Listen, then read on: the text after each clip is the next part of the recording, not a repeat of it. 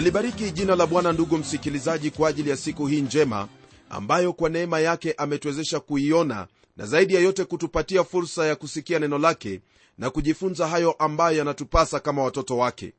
Ndugu msikilizaji napenda kukukaribisha kwenye kipindi cha leo ili tuendelee na mafundisho yetu ambayo yanatoka kwenye kitabu hiki cha danieli sura ya 8 kwanzia aya ya 14 hadi ile aya ya kumalizia ya 27 ningelipenda ufahamu kwamba katika mafundisho haya ambayo yanatoka kwenye sura hii ya nane twazingatia maono ambayo danieli aliyaona kuhusu yule kondoo mume ambaye twafahamu kwamba ni ule utawala wa wamedi na waajemi na yule beberu ambaye twafahamu kwamba ni ule utawala wa iskanda mkuu au utawala wa kiyunani. Ili tupate msingi wa mafundisho yetu nitaanza kusoma neno la mungu tokea kwenye aya hiyo ya 4 hadi ile aya ya 14 nalo neno la mungu lasema hivi nikamwona huyo kondoo mume akisukuma upande wa magharibi na upande wa kaskazini na upande wa kusini.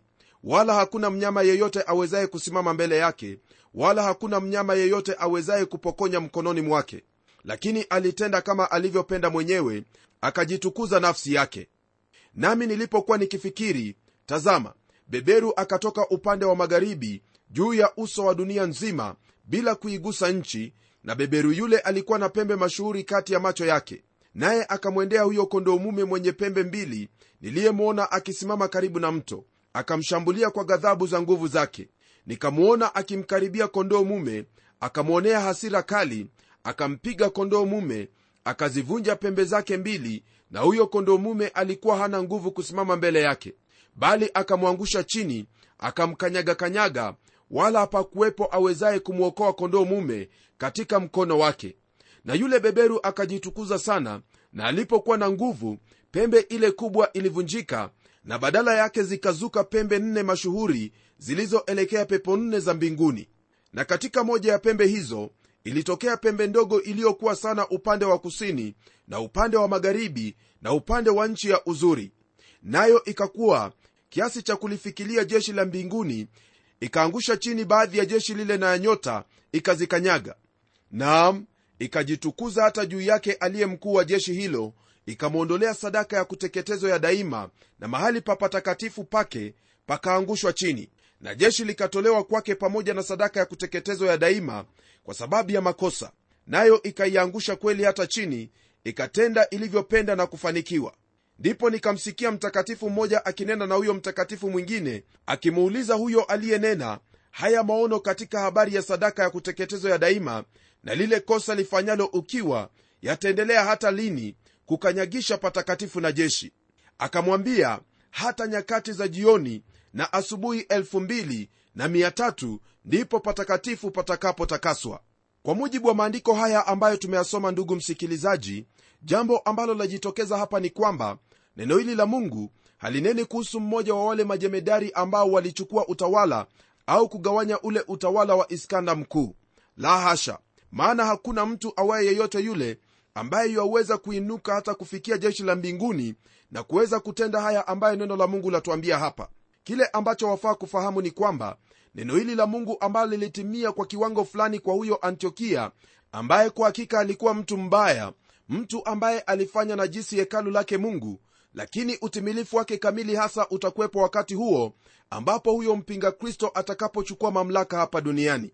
Iwapo tutachukua siku ambazo zimetajiwa kwenye aya hii ya 14 iwe ni siku za kawaida ndugu msikilizaji basi itakuwa kwamba siku ambazo zatajiwa hapa ni miaka 6 au 7 na tunapofanya hivyo basi twafikia wakati wa antioko ambaye alianza kuwatesa wayahudi na kuwaangamiza katika mwaka wa 170 kabla ya kuzaliwa kwake yesu kristo hadi wakati ambayo yuda makabayo aliyekuwa kuhani myahudi alipolishinda jeshi lake au jeshi la waashuri. Wakati huo pia ndipo hekalu lilitakaswa na kuzinduliwa tena baada ya kule kunajisiwa kwake. Kutakaswa kwa hekalu husherekewa katika karamu ya kutabaruku. Tunasoma jambo hili katika kitabu cha yohana sura ya 1 aya ile ya 22 ambayo yasema hivi. Basi huko yerusalemu kulikuwa na siku kuu ya kutabaruku ni wakati wa baridi. Ndugu msikilizaji hii ni kati ya siku ambazo zilisherekewa wakati wa yesu na hata siku hizi wayahudi wanasherekea pia. Tunapogeukia aya ya 15 ndugu msikilizaji katika sura ya 8 ya hiki kitabu cha danieli twaingia kwenye kipengele cha kutufungia sura hii ya 8 ambayo yahusu tafsiri ya maono hayo. Neno lake mungu latuambia hivi kwenye aya ya 15 na 16 ikawa mimi nam mimi danieli nilipoyaona maono hayo nalitafuta kuyafahamu na tazama alisimama mbele yangu mmoja mfano wa mwanadamu nikasikia sauti ya mwanadamu katikati ya mto ulai iliyoita na kusema gabrieli mfahamishe mtu huyu maono haya. Ndugu msikilizaji danieli hakuelewa maono yale na alitamani kujua maana yake. Malaika gabrieli alikuja mbele zake ili kumjulisha na kumfahamisha maana ya maono yale hii ni mara ya kwanza katika biblia kumpata huyu malaika gabrieli akitambulishwa kwetu. Neno lake mungu liendelea kutwambia yafuatayo katika aya ya 17 basi alipakaribia mahali niliposimama nami naliogopa alipokaribia nikaanguka kifudifudi lakini aliniambia fahamu e mwanadamu kwa maana maono haya ni ya wakati wa mwisho. Ndugu msikilizaji kama vile nilivyokuwa nimekuelezea hapo awali neno hili ambalo twalisoma hapa lilitimia kwa kiwango kidogo sana wakati huo ambapo antioko alikuwa akitawala yerusalemu lakini hasa maono haya yanahusu wakati ule wa mwisho. Katika aya ambazo zafuatia gabrieli ataendelea kuelezea wazi kwamba antioko epifani ni mfano wa mpinga kristo atakayekuja katika siku za baadaye. Tunaona maandiko yakituambia kwamba hayo yatafanyika katika nyakati za mwisho lakini siyo mwisho wa wakati hakuna mahali popote katika biblia ndugu yangu ambapo twaambiwa kuhusu mwisho wa wakati. Maono haya yatatimizwa katika nyakati za mwisho na huu ndio ule wakati ambao bwana wetu yesu kristo aliuita wakati wa dhiki kuu. Antioko epifani ni mfano tu wa ile pembe ndogo itakayokuja katika miaka ya mwisho ya majira ya mataifa. Kisha tunapogeukia aya ya 18 neno lake mungu lina haya ya kutwambia basi alipokuwa akisema nami nalishikwa na usingizi mzito na uso wangu uliielekea nchi. Lakini alinigusa akanisimamisha wima. Rafiki msikilizaji kama vile inavyoonekana hapa kwenye maandiko haya ni wazi kwamba maono ambayo danieli alikuwa akiyaona yalimgusa sana hadi akawa hana nguvu hata ya kusimama wima. Jambo hili ni jambo ambalo laonyesha waziwazi kwamba lolote ambalo mungu yuataka kufanya katika maisha yako au kukujulisha jambo lolote lile mwili hauna nguvu wa kusimama mbele zake na ni lazima mwili huo upate nguvu kutoka kwake mungu ili uweze kupokea hilo ambalo mungu amekusudia ulipokee. Ndiposa neno hilo latuambia kwamba lakini alimgusa akamsimamisha wima. Kwenye aya ya 19 neno hili laendelea kutwambia jinsi mambo yalivyoendelea. Nalo neno lasema hivi akaniambia tazama nitakujulisha yatakayokuwa wakati wa mwisho wa ghadhabu maana ni ya wakati wa mwisho ulioamriwa.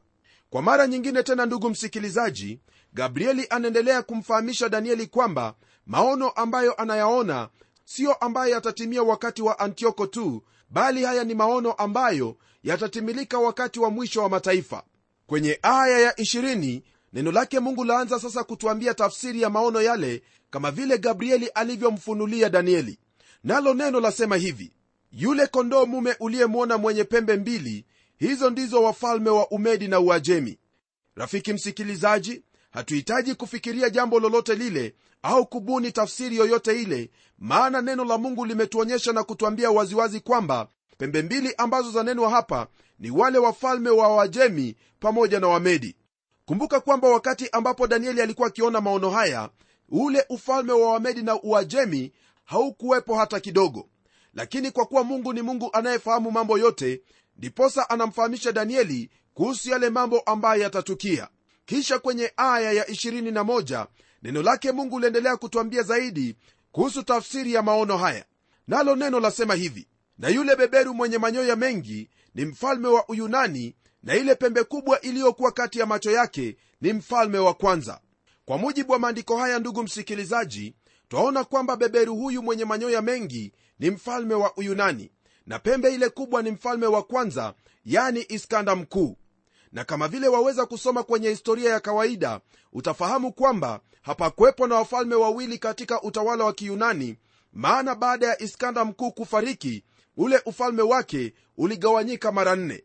Nam ndiposa kwenye aya ya 22 neno lake mungu laendelea kwa kutwambia hivi. Tena katika habari ya pembe ile iliyovunjika ambayo badala yake zilisimama pembe nne falme nne zitasimama kutoka katika taifa lile lakini si kwa nguvu kama zake. Kwa maneno mengine ndugu msikilizaji neno hili la mungu latuambia kwamba baada ya huyo iskanda mkuu falme nne ambazo zitatoka katika taifa lile hazitakuwa na nguvu kama zake wala kufanana naye hata kidogo jambo hili ni jambo ambalo lilifanyika ndugu msikilizaji maana ufalme huo uligawanyika mara nne na wala haukuwa na nguvu kama vile iskanda mkuu alivyokuwa na nguvu. Tunapogeukia aya ya 23 neno lake mungu latuambia hivi na wakati wa mwisho wa ufalme wao wakosao watakapotimia mfalme mwenye uso mkali afahamuye mafumbo atasimama.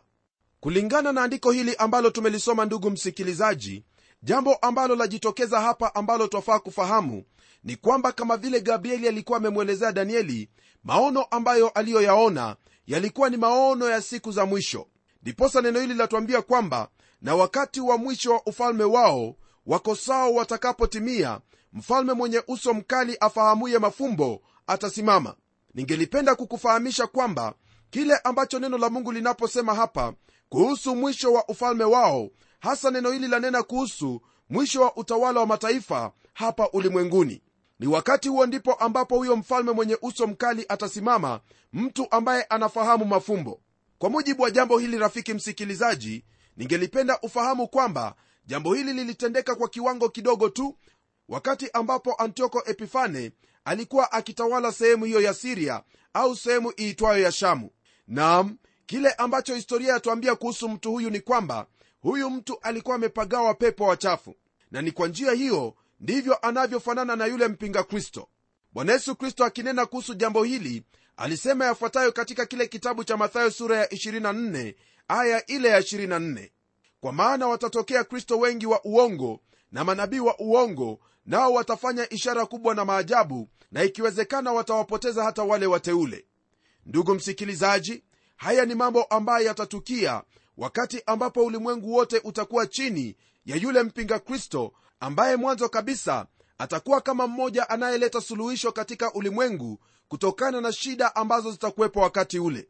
Lakini baada ya kutambua kwamba mambo yote ambayo anayataka hayawezekani atabadilika na kuwa huyo mfalme mwenye uso mkali mtu wa uharibifu ambaye hata ikiwezekana atawapotosha wateule. Lakini namshukuru mungu kwamba ndugu msikilizaji wakati ambapo haya yote yatakuwa yakitendeka watu wa mungu yani wale ambao wamemwamini yesu kristo au kwa maneno mengine kanisa la yesu kristo halitakuwepo maana litakuwa tayari limenyakuliwa. Nami lile ambalo nina uhakika ni kwamba iwapo jambo hili laweza kutukia wakati wowote wa ule wewe utakuwa miongoni mwa wale ambao watakuwa wamenyakuliwa na kwenda kuwa pamoja na bwana yesu kristo. Rafiki msikilizaji tunapoendelea kwenye aya ya 24 neno lake mungu liendelea kwa kutwambia hivi na nguvu zake zitakuwa nyingi mno lakini si kwa uwezo wake mwenyewe. Naye ataharibu kiasi cha kustaajabisha watu na kufanikiwa na kutenda apendavyo naye atawaangamiza hao walio hodari na watu watakatifu. Kulingana na jinsi ambavyo neno hili la mungu linavyotwambia ni wazi kwamba huyu ambaye atakuwa ni mfalme mwenye uso mkali atatenda mambo ya ajabu ajabu mambo ambayo yatawashtua wengi na kuwastaajabisha nam neno la mungu latwambia kwamba atawaangamiza hao walio hodari na watu watakatifu.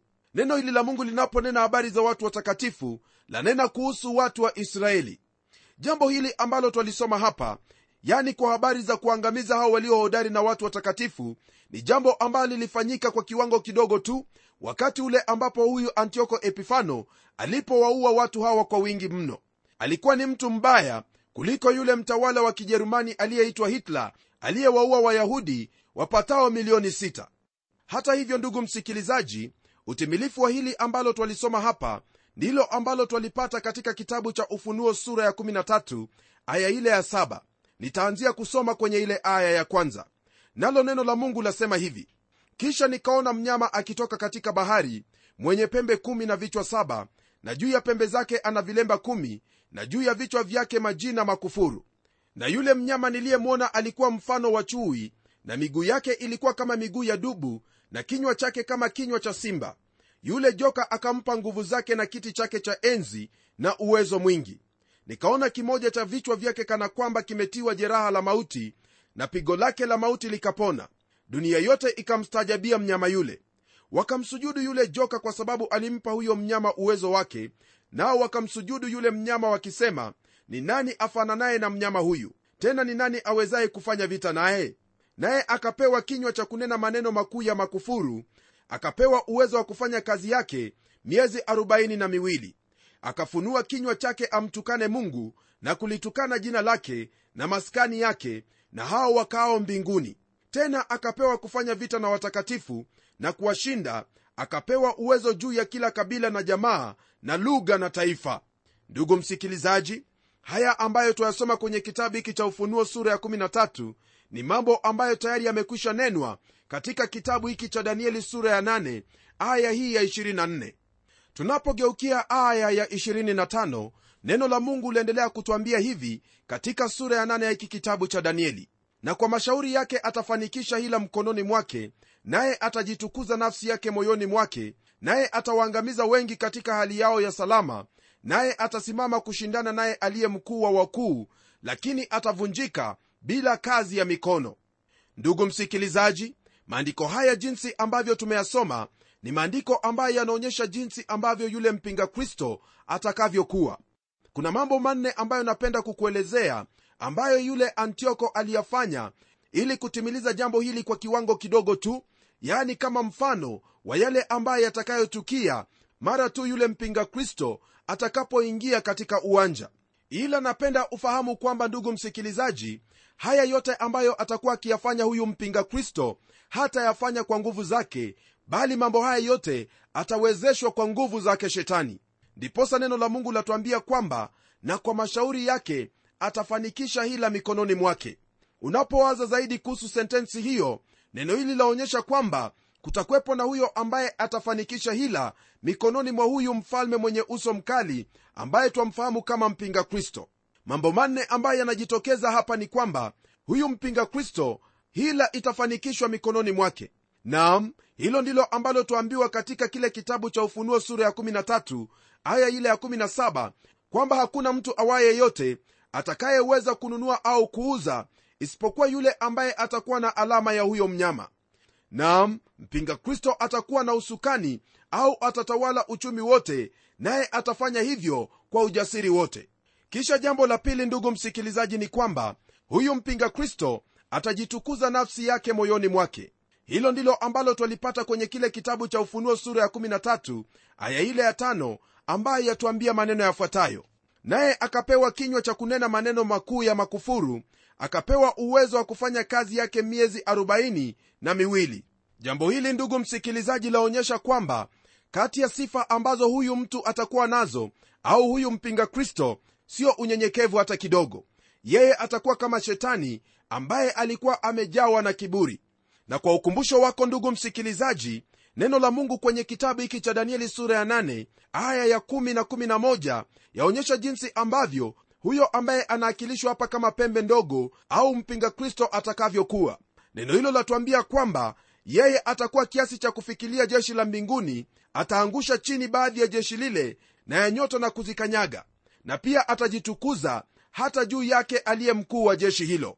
Je ndugu yangu wafikiria huyo ni nani kama siyo mpinga kristo huyo ndiye ambaye atakuwa na kinywa hicho cha kunena maneno hayo ambayo ni ya kumkufuru mungu. Jambo la tatu ambalo pia huyu mpinga kristo atafanya ni kwamba atawaangamiza wengi katika hali yao ya salama. Ataingia kama kondoo lakini atatoka kama simba. Katika kitabu cha ufunuo sura ya sita, yeye ndiye yule mpanda farasi wa ile farasi nyeupe lakini baada ya yeye mara moja kuna yule farasi mwekundu ambaye anawakilisha vita ataingia katika utawala wa ulimwengu kama mfalme wa amani lakini atakuwa ni mwongo maana ataleta amani isiyodumu na kisha ataonekana waziwazi jinsi alivyo na hivyo kuwaangamiza wengi katika hali yao ya salama. Ndugu msikilizaji jambo la nne ambalo pia lajitokeza hapa ni kwamba atasimama ili ashindane na mkuu wa wakuu. Hili ambalo neno lake bwana latajia mahala hapa ndilo ambalo tayari tumekwisha litajia ndugu msikilizaji nam huyu mpinga kristo atasimama na kupigana dhidi yake kristo. Lakini kama vile neno la mungu latuambia hapa kwamba hataweza hata kidogo maana atavunjwa bila kazi ya mikono. Hilo ndilo ambalo litampata shetani pamoja na wale wote ambao wanamfuata. Nitakuuliza usome sura ya 13 ya kitabu hiki cha ufunuo wa yohana nawe utaona kwa kina kabisa haya yote ambayo neno la mungu latunenea katika kitabu hiki cha danieli yakiwa yametafsiriwa waziwazi kwenye hiki kitabu cha ufunuo. Kwa kumalizia sura hii ya nane ndugu msikilizaji neno lake mungu latuambia hivi katika aya ya 26 na 27 na maono ya hizo nyakati za jioni na asubuhi yaliyosemwa ni kweli lakini wewe yafunike maono hayo maana ni ya wakati ujao baada ya siku nyingi na mimi danieli nikazimia nikaugua siku kadha wa kadha kisha nikaondoka nikatenda shughuli za mfalme. Nami niliyastaajabu yale maono ila hakuna aliyeyafahamu. Ndugu msikilizaji kwa mara nyingine tena gabrieli anamfahamisha danieli kwamba maono ambayo ameyaona siyo maono ambayo ni ya muda mfupi baadaye bali ni ya maono ambayo ni ya siku nyingi baadaye. Na hili ni jambo ambalo latufahamisha kwamba maono ambayo danieli aliyaona licha ya kwamba yule mtawala antioko epifana aliyatimiza kwa kiwango kidogo ni lazima tujue kwamba bado utimilifu wake haujaja. Kwa hivyo kilichopo ni wewe ndugu msikilizaji kufahamu kwamba siku yaja ambapo haya yote ambayo tunasoma leo hii yatatimia.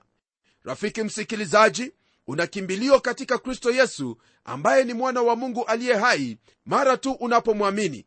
Kwa kuwa unapofanya hivyo wewe utakuwa salama ndani yake sio tu katika maisha haya bali pia katika maisha yajayo yani utapokea uzima wa milele.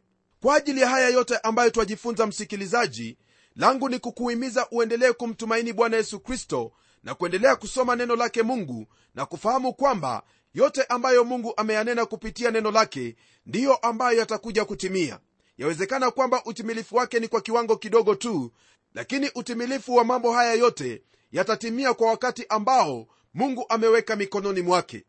Msikilizaji kama vile tunaendelea kujifunza kwenye kitabu hiki ni jambo ambalo ni wazi kabisa kwamba mengi ambayo danieli aliyatabiri yalitimia.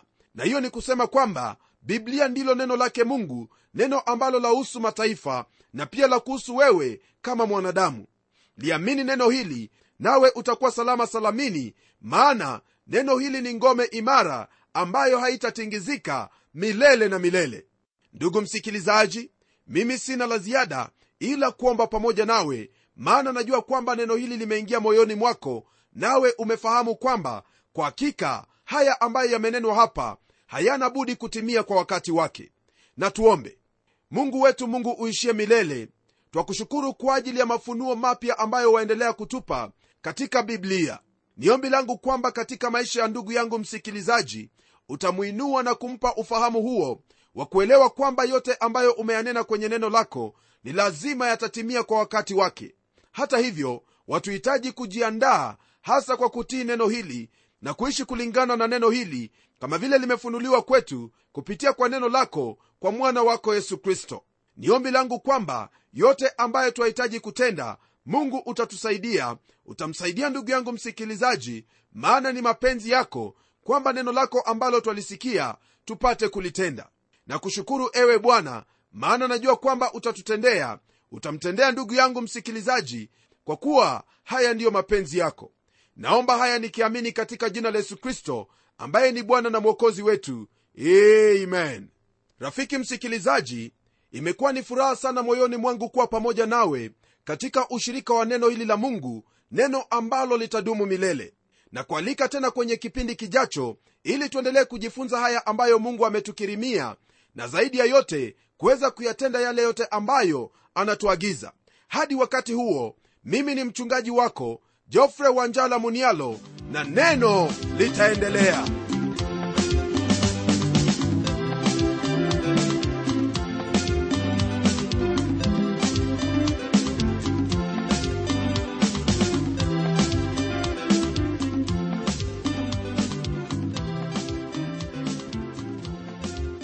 asante sana msikilizaji wangu kwa kuwa pamoja nasi na iwapo una swali au pendekezo tafadhali tuandikie barua ukitumia anwani ifuatayo. Andika kwa mtayarishi kipindi cha neno transworld radio. Sanduku la posta ni 21514 nairobi kenya.